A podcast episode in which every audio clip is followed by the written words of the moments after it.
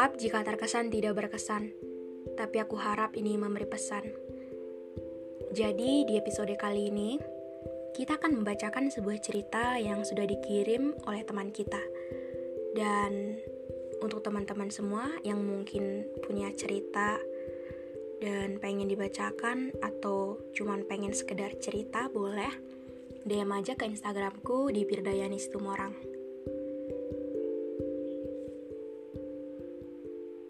Jadi, sebelum kita dengerin ceritanya, kalian kabarnya gimana? Baik kan? Aku harap baik-baik ya. Tapi, gak baik juga gak apa-apa kok. Cuman harus selalu baik-baik sama diri sendiri kalau keadaannya lagi gak baik ya. Jadi, tanpa berlama-lama, langsung saja kita bacakan ceritanya. When I falling in love with someone yang belum bisa berdamai dengan masa lalunya. Dan aku bingung. Um, lepas, tapi dia itu beda. Dia laki-laki yang tulus dan tahu banget cara menghargai wanita. Atau bertahan. Tapi sampai sekarang pun dia mungkin gak tahu kalau aku suka lebih dari sekedar teman. Pastinya kalau aku bertahan, pasti akan bertambah sakit hati buat aku sendiri gak sih? Soalnya harus berlaga berteman gak ada rasa, padahal sebenarnya udah terlanjur suka. Dan di samping itu, teman-teman tongkrongan dia semua juga tahu kalau dia deket sama aku. Dan salah satu temen cewek dia juga ngomong pas kita lagi video callan bilang, "Jangan coba-coba pacaran beda agama." Karena ya dia agama Hindu dan aku agama Katolik.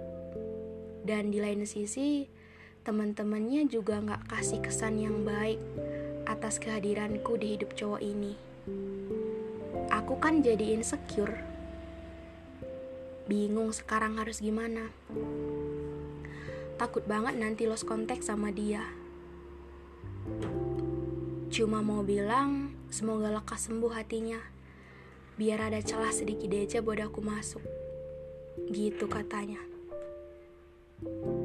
Ceritanya singkat, tapi rumit ya. Kayak perasaan kamu ke dia udah terlanjur suka, tapi terlalu banyak perbedaan dan itu menjadi masalah. Dimana kamu sudah terlanjur suka, sedangkan dia masih stuck di masa lalunya. Dia baik, tulus, dan tahu cara menghargai wanita kamu bilang.